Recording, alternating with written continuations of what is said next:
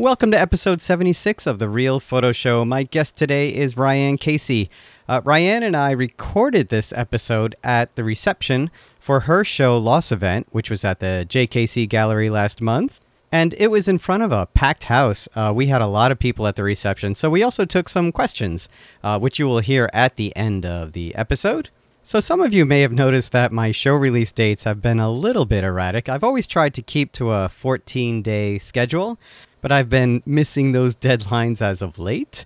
And not by a, a whole lot, but, uh, you know, enough for me to start thinking about what I can do to free up a little more time um, and make the the releasing of the episodes a little easier. And one so one of the things I'm going to do is is cut out the announcements about events, uh, unless it's sort of directly related to the show or something that is sort of right in front of me when I'm uh, recording this. So, my apologies to those of you who have sent me a few Facebook event uh, invites this past couple weeks. Although I have to say, most of those events have already passed, so they would not have made the episode anyway. And about six of those events were purely in French. And I know as much fun as it is for you to hear me botch names in two different languages, I probably would not have read those anyway. Now, having said that, I actually do have two announcements directly related to the show. I will be doing a live episode with Charles Traub at the School of Visual Arts MFA Photo, Video, and Related Media program at 214 East 21st Street in New York City, and that will be from 7 to 9 p.m. And we'll be talking about Charles's new book, Taradiddle. And if you don't know what that means, come to the show or look it up like I'd had to. We'll also be talking about the 30th anniversary of the MFA program and the changes Charles has seen over the years, not just with student work, but also his own work. So come on out for that, and I think the plan is to take questions from the audience at different times during the recording.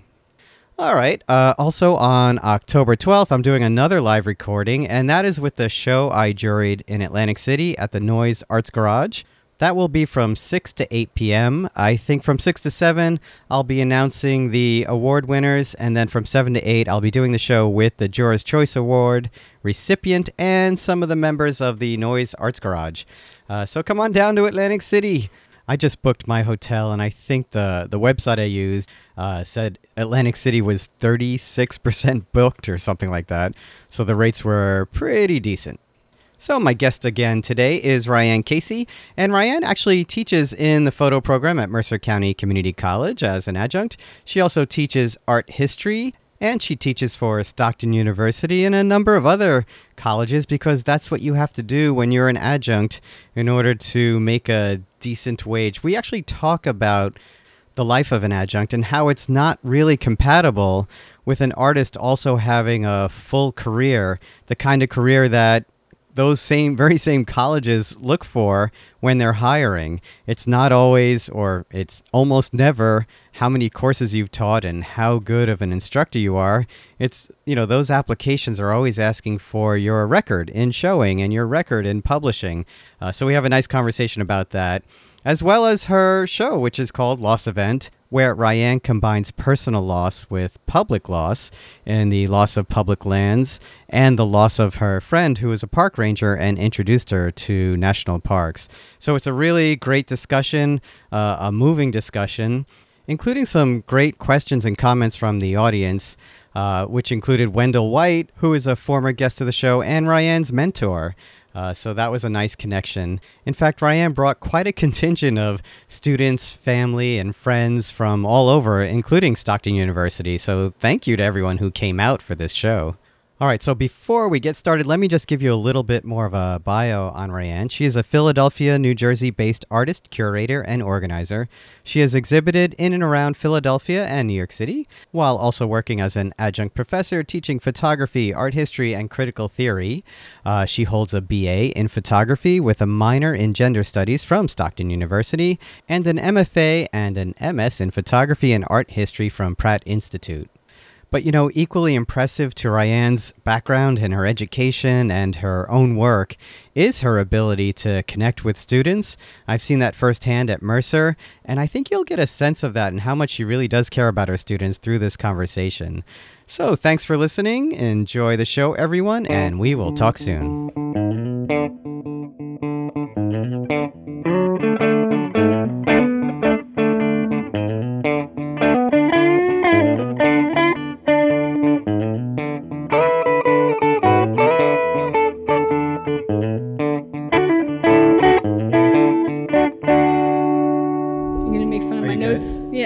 Yeah. You're Yeah. Gonna make fun So Ryan has notes, and I have uh, three words. I mean, I don't have that many notes. It's just like a few. like five notes. Yeah. Five notes with very small writing. It's fine. well, I think we should start by talking about the show. Okay. Is this good? Is this? Am I? Yeah, just make sure you're leaning there. I'm leaning in. All right. So, uh, first of all, uh, I just want to point out that Ryan's students always come out in numbers, and mine don't. Any of my students here? Raise your hand. No, see, not a single one. Oh, yay, yay. Lizzie! That's right. That's right. Amanda. Yeah. All right. So uh, the show, the title of the show is Loss Event, and uh, it's a series of 13, 12 photos, uh, 12 not straight photos. These are these are um, images that are made from a, a series of a combination of alternative processes. Do you want to start there and talk about the process? I think that's probably the easiest. Uh, so the process that you're seeing here is called second pass lith.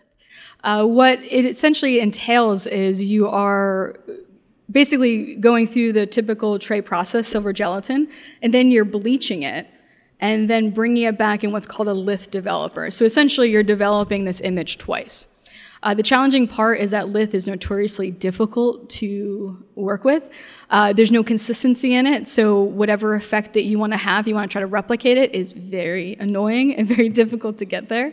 So um, that's actually why I chose it, because it's so temperamental, and I sort of like, like the idea of letting go a bit in terms of how it's going to look. Um, what the lith does, and I did bring a sample of what the, one of the original images look like, so you can kind of do a comparison. The lith makes it muddier, it makes it grittier, there's a loss of clarity. And so, one of the big ideas for me was to take this inherently beautiful basically image uh, or location and make it murky and really emphasize a loss. Because I for me, it, w- it didn't make sense conceptually to create beautiful vistas if I was talking about what I was talking about. Did, did everyone get a chance to see the the photo here?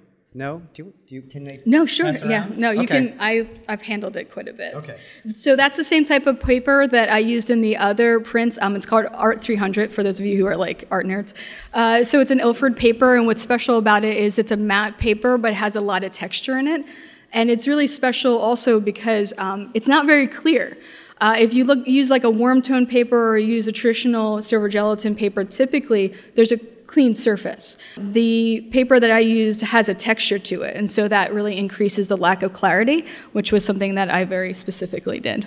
So I think, and I think that's worth mentioning. You you start with a very clear uh, image with a lot of tonal range, and then this process begins to remove some of that. Yes. The contrast goes up, the tonal range goes down. Uh, why? All right, so, uh, well, one of the things that I wanted to do is, and we'll probably get a little bit more into it, is um, I started the project after a really pretty important event. I had lost a friend of mine. Uh, she had uh, died in a car accident. And so after that point, making art was really challenging for me. And I think within a couple of months of that event, I started thinking about ways to get through it. And to be honest, like, and we'll talk more about it, uh, it was near impossible. And so uh, I just thought, you know what, I'm going to do this project. I don't know if I'll be able to commit to it because this is, you know, the idea of photographing all, all the national parks, there's 60 of them, seems monumental. But I'm just going to start doing it. And one of the things that, uh, one of the reasons why I chose national parks was because Sarah, uh, my friend who passed, she was a park ranger in Mount Hood and also introduced me to national parks. So it seemed like a fitting road for me to be on. With that in mind, choosing that paper and choosing a process that removes clarity, that where you lose something, was actually really important to me. There have been plenty of photographers out there that create amazing, incredible images in national parks. That's not what this is about. And so every step should suggest there's some intention uh, to show that loss. And there's a, you know, a, a history of pictorialism of particularly women being criticized for lack of technique or lack of expertise because they wanted something less clear, they wanted something more pictorial, or they they they were looking for an atmospheric effect, right? Yeah, well, in Cameron is would be a good yeah would be a good example of that. Uh, and I don't know so much if I sort of thought about that beforehand, but I, I do think that I didn't want to fall into the category of someone like Watkins or Ansel Adams or any of those sort of big names who had photographed in national parks very Timothy early O'Sullivan, on. Edward yeah. Muybridge, and Muybridge. Yeah. And and I think that you know those artists are doing something that's important. It's just not what I'm interested in doing, uh, because the point wasn't to show these incredible natural green spaces uh, for the beauty that they have. It was about trying to track how I felt in them, and also about some of the concerns I've been talking about in the other work I had done up to that point, which is a lot about environmental degradation. Yeah, and so that was definitely an important thing for me to basically merge those two things somehow together. Yeah, well, the show's title is Loss Event, and that has a dual meaning. Yes. Right? That is the loss of natural parks, especially what's going on now with the reduction in size of natural parks and the loss of your friend Sarah. Yeah. Right? And how we deal with uh, personal or private and a public grief in a sense. Right? Yeah, and I think one of the things that I I didn't realize at the time was going to be so important to me because it was so early on in the grieving process was that I wanted to make grief a really public event. Uh, grief has a fundamental weight that you carry with you. Uh, it's something that, regardless of who you are, it's with you. It's sort of hanging out. It's part of who you are, and it can be really isolating. And because of that, uh, you feel really distant and disconnected. And I'm someone who has an incredible family and support system. I can't imagine someone who doesn't have that. And so part of the project was also really making sure that people have a space to grieve and that you can talk about it two or three months or five years afterwards. And it's still important. And there's still room for it. And I don't necessarily think we, in our society particularly, we don't give people that much room to do that. And so I made an art show for you to do that, basically. yeah, I think that's that is how it works. I mean, because these aren't the the classic uh, landscape photographs with the most exacting detail of the work of like Ansel Adams or someone like that, that there is something very meditative about spending time with each one. It's kind of looking into the dark areas of the photo, right? Yeah. Uh, and they are also the shape is is very unique, right? I mean, these are yeah. circular photographs. And there's a, a tie, of course, there's a, a direct tie, of course, to what photography is with a circular image because all cameras record circular images, right? We just happen to capture them in rectangles or squares or other forms, right? And so there's a, a real, um, and, and the alternative process as well, there's, a, there's this tie to the history of photography, a tie to what photography is, but then you let go of that in the process because you're willing to let go of the detail. Yeah. And so there's a there's there is that space to just sort of take it in as uh, a place, but also as kind of just sort of wide open space, right? This kind of peaceful place. And although actually some of them are not so peaceful. Yeah, I, I, was I was going to yeah. say uh, peaceful is actually not how I feel about them, and it could be because of how I created it. And you know, to be honest, um, I thought the most difficult part of the process would be actually going through letters and finding out. And it was to a point. But making the work was actually really difficult. Looking at the images were really difficult. Although I'm exceptionally privileged and, and grateful to have the opportunity to go to these parks, I'll be honest, I cried hard at each and every one of them. There's at least about 10 to 20 minutes of every trip I've taken where you know you're doing the work and you're doing the work but it, you come to the realization of why you're doing the work and so the images were actually really painful to make uh, i don't see art in this respect for me as a healing process. This is just a way to manage it not necessarily remove it. It's not therapy. No it's right. definitely not therapy. And, and, and art is therapy to some people. It just happens to not be for me uh, but in terms of the circle, uh, so I have sort of two distinct references that I was thinking of. So you have the Kodak camera, which we've spoken about, uh, but also, and this is sort of an uh, unlikely connection, but those of you in my art history two class, uh, you might have remembered I talked about Bramante's, uh, and the Bramante's work a lot would use a dome or what we call a central plan which uses a circle. And there's a really a lot of documentation that talks about why he did that. Some have suggested that it signifies the sort of never-ending love of God, the sort of that repetition. Uh, but the other reference is that it sort of means the universe, so it's ongoing. And I thought the circle for me meant this sort of continuingly dealing with grief, but also the love of this person that I had lost. And so I thought, for me, every decision I make should be talking about at least two things. And so the circle, uh, I had thought about the circle, and because I looked at the Kodak cameras and I liked that reference of age.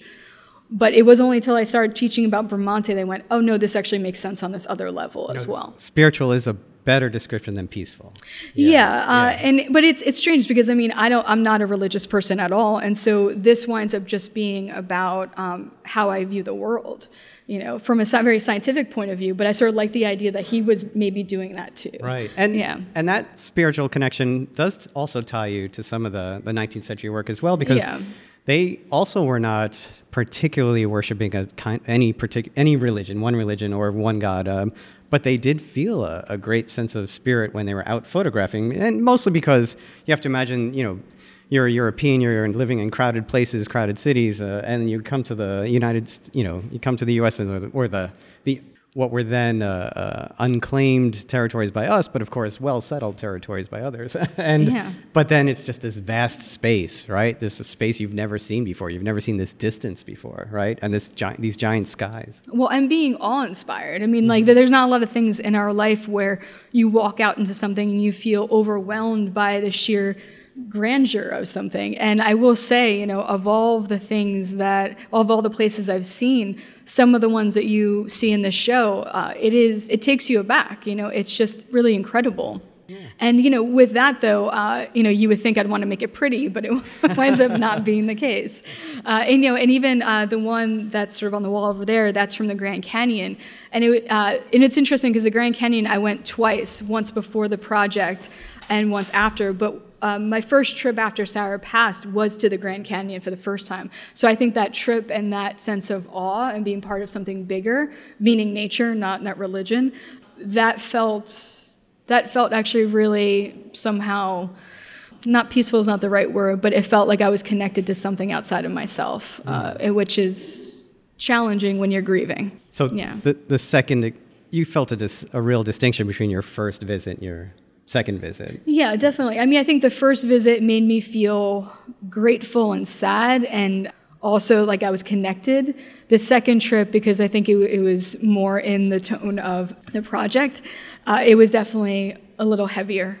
Uh, as, as I as I went there, um, and like I said, it, it's like these incredible experiences. But then you have these moments while you're on these trips where suddenly you're deeply affected by the fact that you know, you can't write a postcard to this person and you can't share this. And, and you know, uh, Sarah and I traveled extensively together to multiple countries, to multiple places. And so she's someone I would have been with if not for this situation. Did you find yourself having a, a, conversation in your head with her. Yeah, I mean, I, and that's it's hard because I don't think I did that for the first year or two, um, but I think as I've gone through the project a little bit more, uh, you know, you get more in touch with emotions that come along with loss. So you said you grew up with great family support. Where did you grow up? I grew up. I was born not in Newark, but right outside of Newark. Uh, my mom and I uh, lived there for a while, and then we moved to Caldwell, New Jersey, where I spent most of my childhood. I lived in Basking Ridge for a little while, and then we moved to South Jersey mm-hmm. uh, when I was in college. Just, but I, just your mom. well, my mom and, and, and, my dad, but I lived with my mom prior, right. primarily, and then I saw my dad on weekends and my brother and sister. I'm looking at my sister right now. We're gonna have some personal questions now. Um, but yeah, I mean, I, I, grew up in North Jersey, and uh, my both my family, uh, both sides of my family is from Newark, um, from uh, Vailsburg and uh, Down Neck, and so that's been sort of mostly where I've kind of pulled, which is interesting because you have this kind of in uh, all these beautiful green spaces, and that's not what I grew up with. Hmm. I grew up in parks like right. like small city parks, you know. But that was my only access to it. I didn't see a national park till I was with Sarah mm-hmm. at all. So yeah, yeah, it took a while. And you, was there anything? Do you think uh, the kind of work your your parents did, the kind of um, sort of environment you grew up in that sort of led you to art, or was that more of a rebellious thing? uh, I mean, I'm not going to say I wasn't rebellious, uh, but what I will say is that uh, I think both my grandmother and my mom were big influences in terms of what I eventually went into. Uh, my grandmother was a teacher in the Newark school system for 35 years, and uh, my mom always wanted to be a teacher, but she, you know, uh, struggled when she had me financially, and she just never went back to school. But she always wanted to be a teacher. And so I think that's what kind of led me to the education part of it. But my grandmother, because she was a highly educated person, especially for that time period, she would sit me down and open up these these kind of massive books. And if you have grandparents, you might have seen them. They're these big books with these plates that mm. they're like move they're like removable imagery, but they're like really high quality. And she would sit me down and she would kind of go through each page and go, you know, Ryan, what do you think about this? Uh, what do you like about this? And I think without me realizing it, she was totally training me to yes. be an artist. uh, but it, but interesting enough, I did not change to art. I was a marine biology major for the first three years of my college. Was that at Stockton? Yes, it was. Ah. and I actually only changed into photography into art. Uh, I waited actually. Uh, it was ushered in by her passing. Oh. Yeah, my grandmother passed, and I changed my major about six months later. Oh wow! Yeah, yeah. so that was uh, I would say that she in two different ways made sure that I was a photographer. Right. You know, because when you lose, I grew up with my grandmother. Uh, I stayed at, stayed with her quite a bit, and so uh, when she passed, I think I just went. I don't want to do anything that that doesn't feel right. What made a city girl interested in marine biology? I love sharks. uh, in in a story that my dad would probably hate me telling, uh, he showed me Jaws when I was five years old. And I got obsessed uh, with it. Yeah, and I got really like I'm really obsessed with it. and so I, two of my friends are shaking there. So it, that's what really uh, brought in. And I was always really good at science. I was actually really good at art and science growing up, and I actually think they're much more linked than people give it credit for. Mm-hmm. People tend to be um, a little bit of both. And so I. Yes. Yeah you know, I was good at physics, I was good at bio, uh, and so that's eventually where I was. I had a minor in photography when I went to Stockton, and then it switched mm-hmm. uh, from a minor in marine biology and a major in photography. Yeah, it, it, comes out. It comes up a lot. A lot of photographers started out in the sciences, yeah. right? And uh, there, you know, there's always a, a little bit of um, the reputation or that, that you weren't smart enough or good enough to continue with that, and so you went to the art world Right? Oh, and see, that's the opposite. I did really well in my science class, except for organic chemistry, which was awful. Uh, but other than that, I was really good at, at, at science. That really wasn't the issue. It was mostly after she died, I started thinking about what I really wanted out of my life. And the things I wanted to do, travel, the things that I saw myself creating, it, it wasn't scientific, it was, it was artistic. So that's what eventually led me there. Yeah. And when you um, decided to switch majors, I mean, you were at Stockton. Yep. Were you aware of the art program or the photography program? I was already in the photo program from being a minor, and I had already had a head professor, Wendel White, who had taught me, and I had really good experiences up to that point. So it was actually a pretty natural transition into it. Right. So yeah. it was an easier transition than saying, "Oh, I have to apply to another college," and then think, right? Yeah, you still have to put in, I think, a portfolio. I don't remember as as far back as that is, but um, is that true, um, Wendel? A portfolio, right? Yeah. but I, I mean, Wendel knew me. Uh, one of the things I did when I was a student was I was a student worker. And so I was doing that even before I had switched over as I was a work study student. And so I worked in the art program. yeah, in the darkroom specifically. Oh, okay. Yeah. Yeah. So you were so, already pretty familiar with the process. Yeah. Did you do any of that in high school? I, I, did I did photography in high school, yes, uh, and I had a really great teacher uh, when I moved to Basking Ridge, and for the two years that I was there, I was able to learn quite a bit from her. That was really what interested me in uh, photography. Is I'd always wanted to try it. I always had cameras. My parents had always given me cameras, and so I took my first class, darkroom class. Yeah. Yeah, yeah. Oh yeah, no, I didn't get a digital camera till like 2006. yeah, like I was like the last of them. I was really against getting a digital camera up to that point. Yeah, I was still doing. Yeah, I was still doing film. Even all the stuff I did in grad school was all film. Mm-hmm. Medium format film. What was your uh, grad school work like? And so then you went on to Pratt for grad school. Yes. Right. Yeah. Who did you uh, study with there? Uh, Alan Frame. Oh, okay. Alan Frame, yeah. No, wait, you know what? I, I jumped ahead. What was so? What was the photo program like at oh, Stockton? So the photo program was excellent. and, re- and, remember that Wendel is right here. Uh, you know, it's it's it's really pretty interesting to look back on it because I don't think I understood how good I had it at that program until I went to grad school because I had Alan my last year and he was he was fabulous. He was amazing. But I had a lot of challenging teachers up to that point uh, in grad school. One of the things about Stockton's program is that Wendel is on top of it, and I mean that in every way. In terms of the program, I mean, those of you who are students know this. He answers your emails right away. You know, he's always around when you have questions. And the great thing about it is that he's a really good professor and happens to be an incredible artist. That pairing is not very common. People tend to be one or the other, not both. And so I was really lucky in that respect. And I think not to embarrass him too much for being here, but but uh, I think my I've always been a very uh, active person in political causes. But I think the idea of putting it into my work really didn't come into play until I met Wendel. Oh, yeah, okay. and so it became much more a part of what I did. So when you started the program, what kind of work were you making? In in Stockton. Stockton, yeah. Uh, just you know the worst. sort of the, the, the, work you have to make to move yeah. on. You know, yeah. like oh, here's a picture of my friend in front of a black backdrop in my dorm room. You know, like you know, just the stuff you got to get through to get to the good stuff. Uh, you know, you're learning technique and you're learning these other elements. When I was in high school I learned quite a bit about the process, but really Stockton was about trying to hone the concept, you know, make it about something more. And it took me a little while to get there. And eventually, though, it, it sort of worked out. but it was, yeah, I mean, it was like the first black and white class you take is awful. You're just producing mm-hmm. terrible things. You just want it to come out, right? And so it took me a while to learn light, and light is sort of the most important element. yes. Yeah. so and, and photography is really only half of what you do. You're also an art history major, uh, grad, and professor. Yep. And where? When did that start? Uh, that was in grad school. Honestly, uh, I did not go to grad school anticipating being a teacher. Uh, that was not a thought. I just realized after Stockton that I was still figuring out who I was going to be as an artist, and I felt like I needed more time to do that. And so I wanted to take more theory classes and art history classes and take more photography classes. I, take a, I took a full year of alternative processes, and that opened the door to a lot of new things. So grad school was about me evolving as an artist, but it wound up me also assisting a lot of classes, and that wound up being where teaching became a big issue. But to be honest, uh, I, I, I, think my grandmother set me up for that. Yes. Yeah. I mean, right? I mean she was asking you to like critique and interpret images yeah. very early on. Right? And I think that's why it took me a little while because it was so subtle.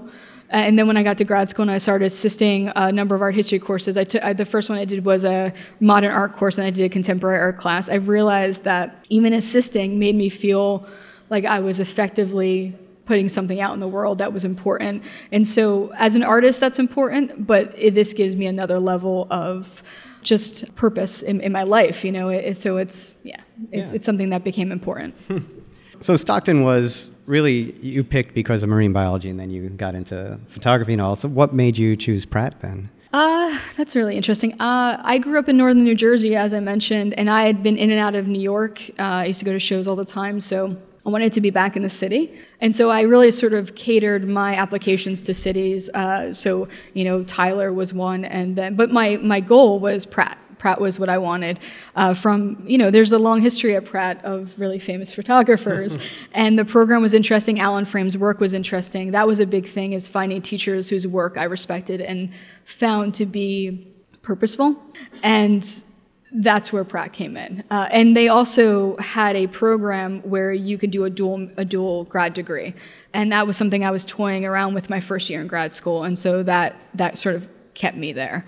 Uh, it was a long program, but it was it was interesting. That, yeah. So you, that's an MFA and then an MS. An, an MS. An, oh, an MS. MS. Yeah, right. Masters of Science of Criticism and Theory. Wow. And to be honest, uh, one of the reasons why I did choose Stockton though is I chose Stockton for the marine bio program, which is very good. But also they're one of the few uh, schools that I applied to that had a marine bio program and a photography program that was well known. And gender studies you did, and right? gender studies yes. as well. Yeah, I like a lot of things. You have a lot of degrees. Yeah. well, the gen- the gender studies definitely came out of my activism uh, and the things that were important to me as I as I grew up. You know, I remember being.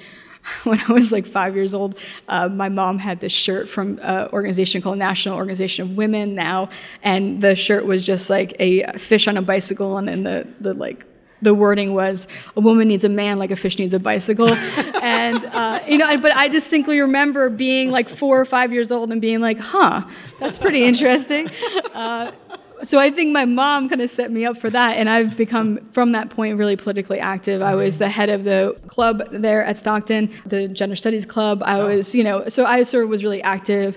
I did a lot of protesting. I did a lot of volunteering. In fact, the project I did for Stockton, my final thesis, I volunteered at a number of places, including domestic violence shelters, as well as uh, places that dealt with poverty and women. And so that's always been a component of the work. And so, you know, it's it's sort of mixed everything together. Well, that that activism actually does put another piece in the puzzle because uh, this summer, this past summer, uh, you volunteered to do some work here at the gallery. Uh, one was a, uh, a pop-up art show that we did at a jazz fest, and you know, inviting all kinds of groups to attend and show their work and sell their work. But then you did and, and, you worked with the jazz students. You actually did a, a jazz photo session with the, the jazz yeah. students, which was fantastic. Yeah. Wanna, well, actually, let's talk about that a little bit. That experience. Well, this this is actually not completely new. Uh, i w- I've been volunteering with Girls Rock Philly uh, for the last couple of years, and up until about two years ago, I was doing band photos for them. So I'd been part of those workshops, and I really enjoyed it. And uh, I got just so much out of that experience. So when Scott was like, "Hey, you know, we can do this," I just thought that was like another way that I can use the skill set I have to help students uh, reflect on their own music and who they want to be. It also ties into work that I did earlier in my career. Uh, I was a commercial photographer for a period, and mostly it was for bands. Uh, I, I, worked for a couple of different labels, punk labels. Was and, that out of grad school? Uh, no, that was prior to grad school. Okay. Was there time between undergrad and grad? It was six months. Oh, okay. Yeah. Not, so no. yeah. From about uh, age 17 till about 21, I uh, worked with a number of bands and, and labels, uh, and I would do press kits, I would do live shots, and so I was sort of in that. So the Jazz Institute was very you know, yeah. it connected with that experience. yeah, I don't want to do any of that stuff again. But I mean, right, at this not point, the commercial part, right? no, I don't want to work with bands that were like, yeah, if you're in a band, that's great. I don't want to work with you though. Oh, yeah. No. I saw an ouch. no, because you're really difficult. uh, and you know, and also it's just not what I want to be doing anymore. Yeah. Yeah. It's it's not it's not what I find interesting. Right. And yeah. then and then uh, right after that event, uh, you you volunteered to do a um, basically a, a similar to what your work is photographing and connecting it to grief with it was uh, with an outreach program here at Mercer. Right? Yeah. yeah. and so it's a community development program. Uh, they serve, uh, I think the acronym is, uh, is HSE and, and, the ESL students. And so one of the things I wanted to do is just find a way to incorporate what I was talking about in the work, because it's this work doesn't mean anything if it doesn't also reach out to other people and, and have people look at it and comment on it and reflect on it. So I built basically uh, a program where they would come in, look at the artist statement, walk around, kind of read the text, get a little bit more into that, and then I had them go into the next room and respond to the the question. Um, you know, uh, I think how do you how do you define grief, or or how uh, what does grief mean to me? That's, That's what it, it is. Yes. Yeah. And so they had about 15 minutes to really reflect on that question. Some of them chose to write words that sort of reference grief. Others chose to give stories, personal stories about it. And then they got into teams and they created a Polaroid trying to kind of bring some of those words and some of those messages in. And I really like the idea of the program because it, really allowed students to reflect on the things that they had experienced that were similar to mine. Uh, and also, if they wanted to, in the language that they felt most comfortable in. And so, what I like about the the pieces is that it's it's varied. Um, some people drew, some people uh, spoke in French, uh, some people spoke in English. So it, I think there's just the idea that it, although it's different, they're all connecting on this one thing that we all unfortunately experience. Yeah, and yeah. did you see? Uh, you know, a moment in them when they, they could they could make that connection with art and grief and yeah, it was yeah. It was surprising how strong it was with certain students as well. I had three to four students because there were they came in in groups. I had three to four students over the course of the day that just started to physically cry uh, like uncontrollably, and that was a unexpected. Did you also then cry? I, I mean, it, y- yes. I mean, like, I, w- I would have. Yeah. I tried to keep it together Uh-huh. because you know I also wanted people to have space to have that moment for themselves too. I didn't want to in, intrude on that. Uh, but yeah, I mean that was something about the show that I thought I would be crying. I didn't necessarily expect other people to cry about it, but you know I would. Ha- there was two women specifically that sat in front of the pieces and just cried, and I was like, okay, you know, I I was surprised on how powerful um, that emotion was. Why were you surprised? You just did a whole series. Yeah, but I mean, it feels so personal, and, and You- it feels. you- it's hard to imagine it in others, right? Yeah. Well, and it feels like something because I, I mean, this is the first time I've shared any of this imagery. I mean, I, you know, Wendel is someone who's known me for a while. I'm really secretive about things in terms of my work, and so I don't show people a lot until it's actually up. And so it felt really private and really small. And when I had people look at it and they responded, I realized how much larger of an idea this was than I had originally intended. You know, so because that personal part of it makes it feel precious to just you, Right. but that's not the case. You No. know? It's Yeah. also not the job of the artist to just keep it to yourself. Yeah. I mean, I'm really bad at sharing though Yeah. things. so, yeah, I, I mean, this is my third year in this project, and it's the first time I'm showing any work, and so, um, you know, I'm good at keeping it Yeah. secret. And we got it first. yeah, and you know, and that's it, this has though inspired me that um, you know I'm working a lot more in the produ- production part of it instead of just the concept and and photographing. Uh, it took me a while to settle on what this would look like in in this section, and now that I have this, I actually know from this experience what the second set's going to look like because it will be different. And, and so yeah, that was my next question. Yeah. Now that you're you, it's a curated show. You finally get to see what seems like a a, fine, a finished piece, right? Yeah. And you had to write the text for the first time, Yeah. which you struggled with. I know. uh, and and so yeah, so how how does it evolve now? So uh, one thing I will say is it doesn't feel finished in the same way anything else I've ever done. No, done. I just meant it, it is a moment where you pause and like, all right, Yeah. this part is this is what this is, right? Yeah. Well, what's different about this series is that um, everything else I've done, you know, um, the women's series I did at Stockton, the history series I did at, at Pratt, and some of the um, Dark at the End of Everything series I did on Glass, all of that stuff felt very final, where it was like, here's this thing, I'm done and moving on. But this show is the first show I've ever done that feels continued. And that's actually allowed me a lot more openness and a lot more freedom to be able to experiment in ways that I think are interesting. Like, I'm not even completely sold on everything in this show. Like, I show, I'm definitely going to go back and print things again uh, because I'm always unsatisfied with everything. uh, there's only two pieces in the show that I feel completely 100% sure of. That's a very small percentage. That's you know what? That's a high percentage for me though. Anyone who knows me long enough knows that I am a perfectionist when it comes to that. But um, what wound up happening is that as I was doing the show, I was like, oh, I totally know what's going to happen next. And the goal is to create basically three distinct sets from the park series. And they all look completely different, but they have continuations, like the gold and the circle. So, but they're going to be different translations of it. And my thought process on that is to make sure each set references a different stage of grief. Not these stages of grief, but different aspects of grief. So here we have the loss and distance. The next one will be the overwhelming feeling of being kind of closed in by things and being uh, just feeling like you're getting lost uh, in the middle of many things. So, like most of the next series will focus on interior scenes of forest, which is not something you see in any of these images. This- Right. These are much more barren. And so I know the set next because as I was doing this, I was like, this is the next evolution, you know. And but I wanted them to still feel connected, so there will be elements that continue through the through the pieces. Is this work you already have or work that you need to shoot? Uh, I would say sixty percent of it's already I already have. Uh, the rest will probably happen in the next few months. So it, it's Yeah. a lot of this work you have, you didn't actually know what it was going to look like eventually. So when I went to the parks, I had three things I was shooting in every park, and I knew in general what I was looking for, but the exact process and exact uh, look of it, I didn't, which was the first time it's ever happened to me. I've always kind of been planning ahead.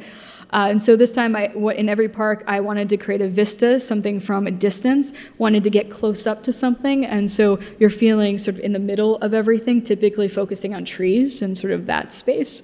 And then the last one, the small, minute details of national parks, the small plants and flowers that are often overlooked. And so those three images were what every time I went to a park, I looked to photograph. And so that's what I'm pulling from with the series. And, and then so the process might change? Uh, this process will stay. Uh, th- th- this is pretty set. I'll go back and reprint things because, as I mentioned, Lith is a little bit difficult.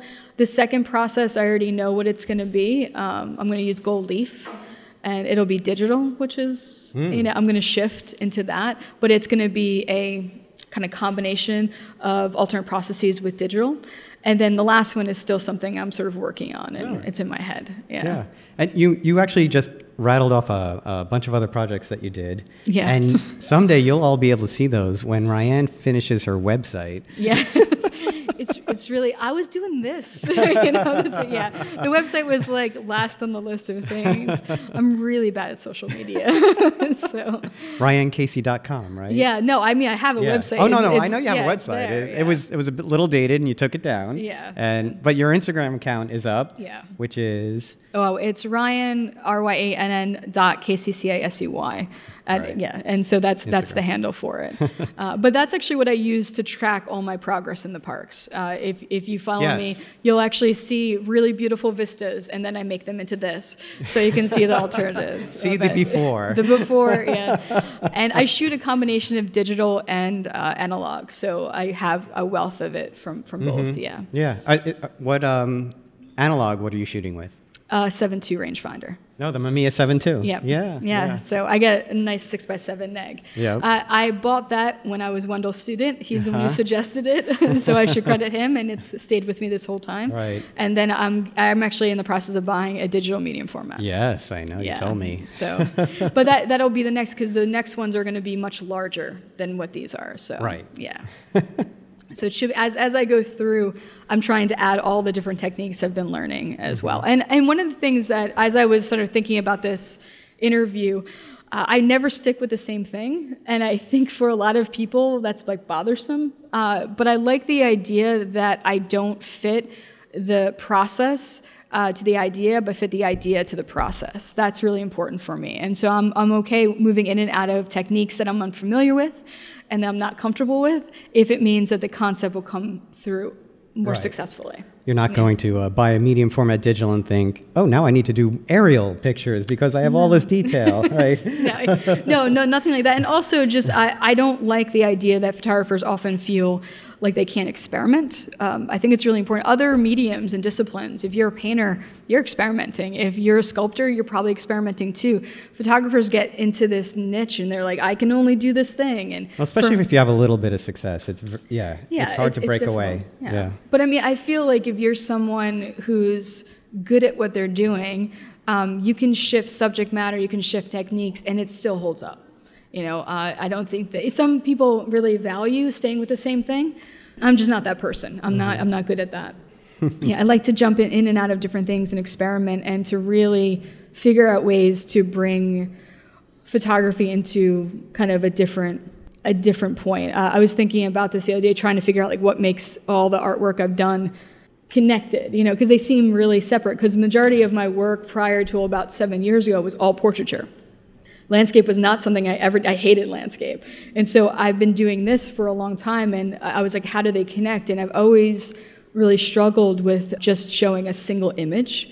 There's always like a layering component to it. Uh, in the in the pieces I did for my Stockton thesis show, it had interviews and texts from the people who I was photographing. Uh, at, at, Pratt, the Histories Project, there were diptychs that were meant to be shown together. And so I'm always sort of constantly getting another layer. Uh, I did glasswork for, for a period. What do you mean by glasswork? So uh, I, I still, and this is probably going to happen in the next few years, uh, I do shadow boxes. And those shadow boxes typically would have a single to two or three panes of glass and then a background image. And on those panes of glass different parts of the image are inked on it. Like Actually, an old lantern slide Yeah, sort of, but they're screen printed on Oh, there. okay, So so yeah. Mm-hmm. it's a little bit. So basically, they're pulling parts out from the original image, so it almost makes a slightly three dimensional effect to it. But it's always really stark. So like when I do screen printing, I don't get gradation, I don't get tonal value, I get starkness because a lot of the work was about environmental degradation. So it was important for me to feel like there was something lost in the process or something that was hidden, something that somehow doesn't exist or is is in some way negative. And so the glasswork and the pieces weren't in traditional um, shadow boxes. They were in um, like one of some of them are cathedral and they can fold up. I actually did a naturalist case that you can fold together and it's Oh, like nice. this piece. And so I sort of experimented a lot with those Out of layers. wood and all. And, Yeah, all, all reclaimed wood Wow. um, and all handmade frames. So I was to say people who love that work is probably like seeing this work and like, what happened? But I'll go back to it. But it's I like to sort of move back, you know, back and forth into it. So I just want to ask you uh, one more aspect of your life, and then we can take some questions and all. You can read some of your notes. I you know I didn't use any of my notes. I didn't use Uh, anything. I told you you wouldn't I need know. But um, you are living. You are now living the glamorous life of an adjunct. Glamorous. All right, all right. how many? Uh, how many colleges do you teach at typically a semester? I know you cut down a little bit, but Yeah, I cut down one. Uh, typically, I, I work at three to four colleges. Yeah. Yeah, and you want to know my class load? Is that is that what you're going to ask me? you want the behind the curtain of, of what your teachers are, are doing? So I my class load ranges from five to nine. that's a lot. Yeah. Yeah. Yeah. So I my best semesters are 5 I Mm-hmm. feel like I'm like on vacation. It's wonderful. I love it. uh, it's still full time, but Mm-hmm. at the same time, five is definitely the best. Uh, I worked nine for about three years. Yeah. Yeah. So I would I think I counted uh, for three or four years. I worked nine every semester, and I wound up working roughly about 21 classes a year. Mm-hmm. Which, eh, for those of you who are like, is that a big deal? Uh, what's a full time number of classes you have to teach usually? Is it four or five? It's, it's three to five, depending on Three the credit hours. yeah. Yes. Yeah. We should see So the look she just gave me for that.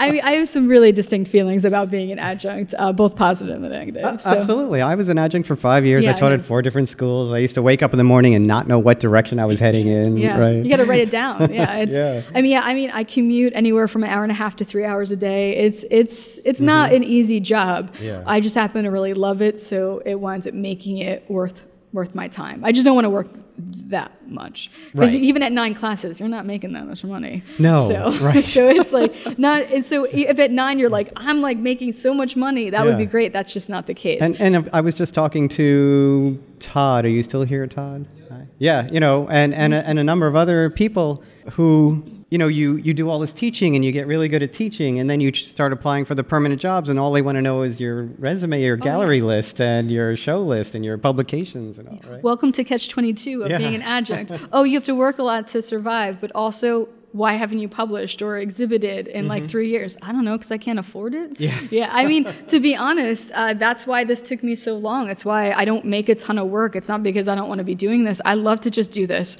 for half the time and teach the rest. But uh, the reality is, is that in order for me to survive, I have to teach seven to nine classes, and even that's like getting by. But that's bare minimum. And so I think the problem, and we've talked a little bit about this too, is that you know, as an adjunct, you get stuck as an adjunct because you aren't able to publish or to exhibit or to go for grants because all that stuff is time. I mean, that's a lot of time you're dedicating to students, and unless you're a really bad teacher, you should be checking your email all the time or like grading stuff. And so. I spent a lot of years, in fact, the last couple of years, doing professional development, learning how to do critical thinking exercises, and just trying to be better at my job because my job directly affects people's lives, students' lives. But that also means that what goes on the back seat is everything else that I do outside of it. Right. And so, yeah, when you go for those full-time jobs, it's like, oh yeah, we want that one that person who's exhibited internationally. You're like, but how good of a teacher are they? We don't know. Okay, cool.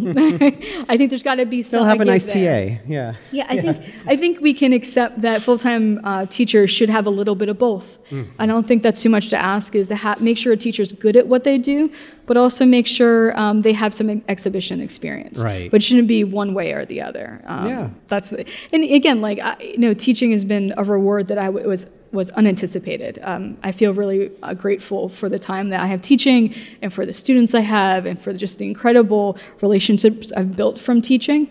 But uh, you know, this summer I took off. Uh, I actually only worked, I think, two classes because I was like, I'm gonna scrape by because I have to do this. Yeah. I had to take something out, but I can't. I can only do that maybe once or twice a year, if right. that. You know, even travel schedule. I have three months in the year that I travel. That's it. I mean, in, in the whole year, I can only pick like a week here, a week here, and other than that, nope. so so uh, before we take any questions, was was there anything else you wanted to mention about the show, about the work, about anything? Interesting. Uh, I could consult my notes, but I'm pretty sure. Uh, I think we covered mostly everything. Uh. Like, like I said, I I am going to take over the Instagram for the photo show, and so for those of you who haven't seen work from me prior to this, um, I'll be showing you some of the portraiture I've done and some of the other things that I've yeah. Uh, been sort of working on for a long time. So that's the Instagram account for this show which is Real Photo Show. It's actually Real Photo Show, Facebook, Instagram, Twitter. Yeah, and and I will say the other work is actually really personal too. So there's going to be strong connections on it. The the women's series I did under Wendel White uh, featured my mom. Actually, it was inspired by my mom and and the things that she had experienced as a as a woman.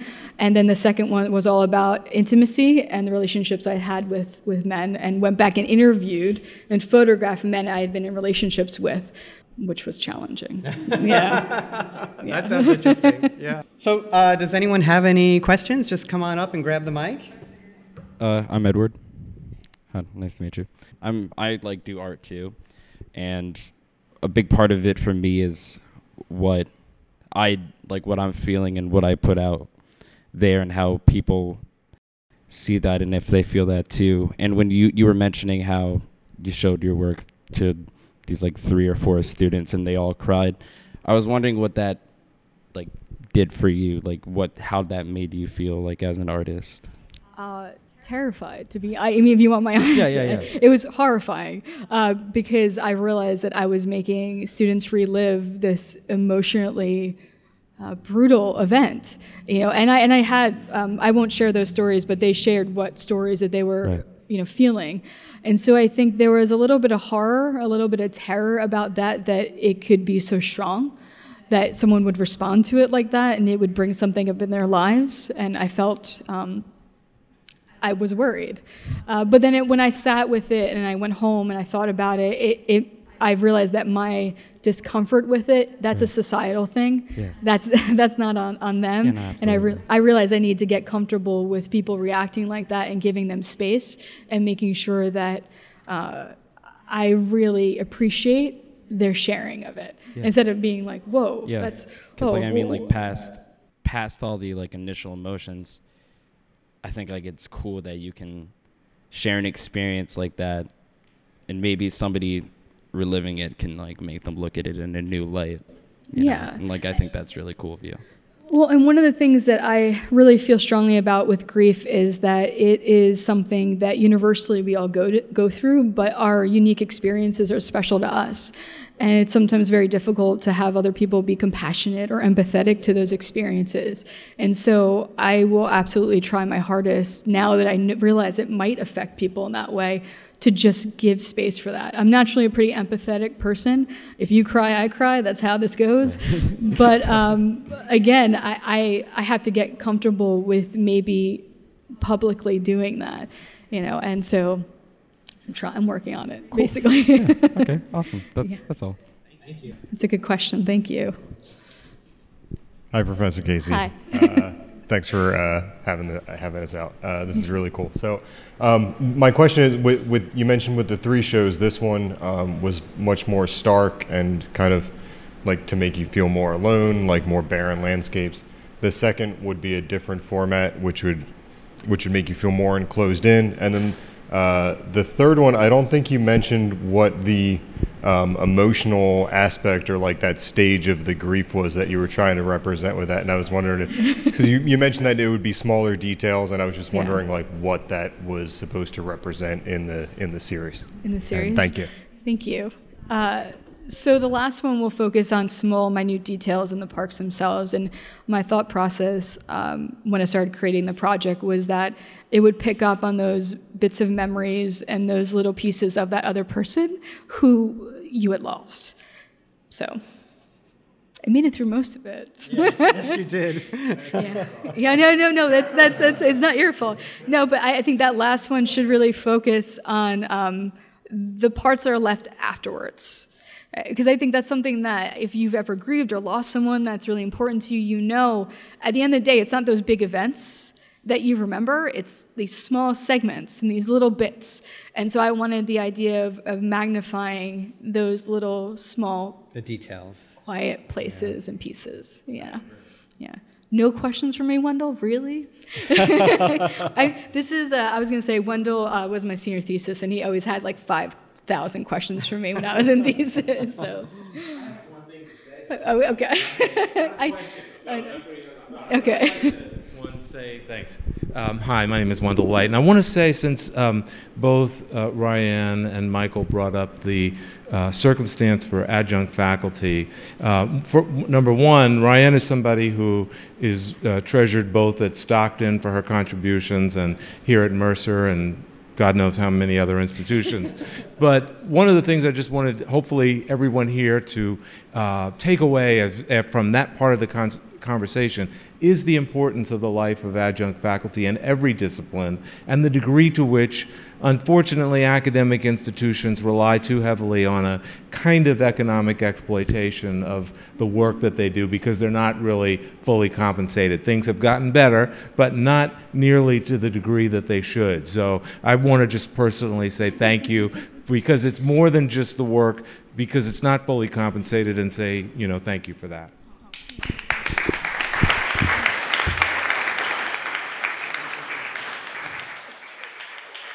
Well, and, and just to end, just to kind of give a compliment back, uh, not every department is the same. Um, there are a lot of departments I work in that value me, that I feel uh, grateful for being part of. Um, there's a lot of things you can do to make adjuncts feel welcome and comfortable in your departments.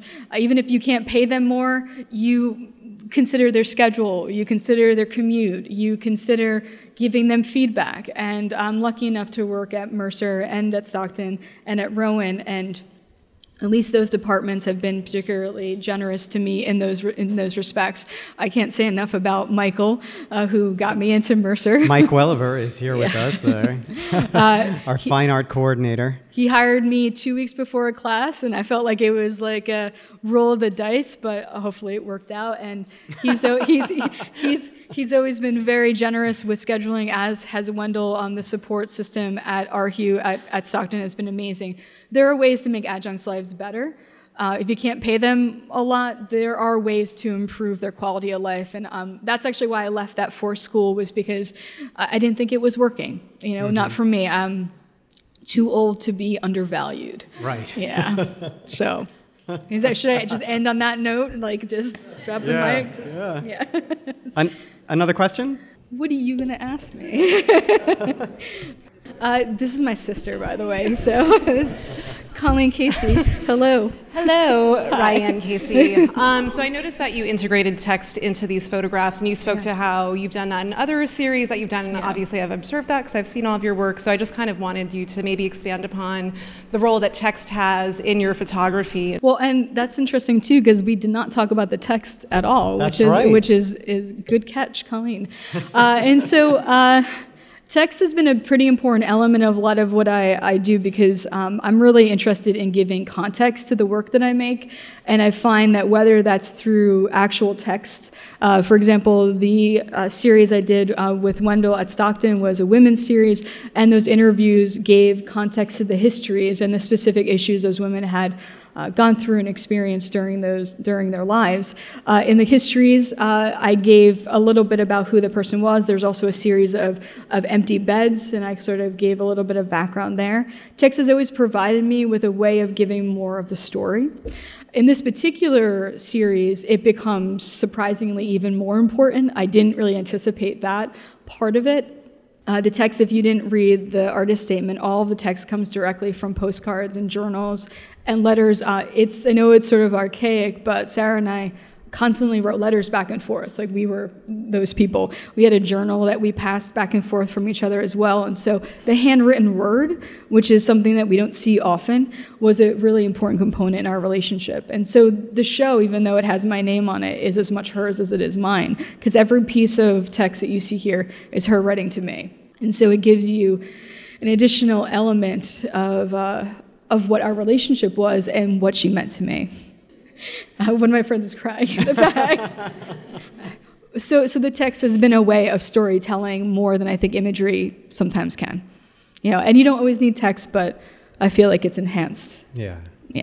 I think that might be a good place to uh, Yeah. to end it on. No, thank yes. you, thank you, Ryan. For, Thank you, thank you, everyone, that. for for coming too. I, everybody Yeah. is just thank you for being so generous with your time. Yeah, thank you, everyone. Thank you.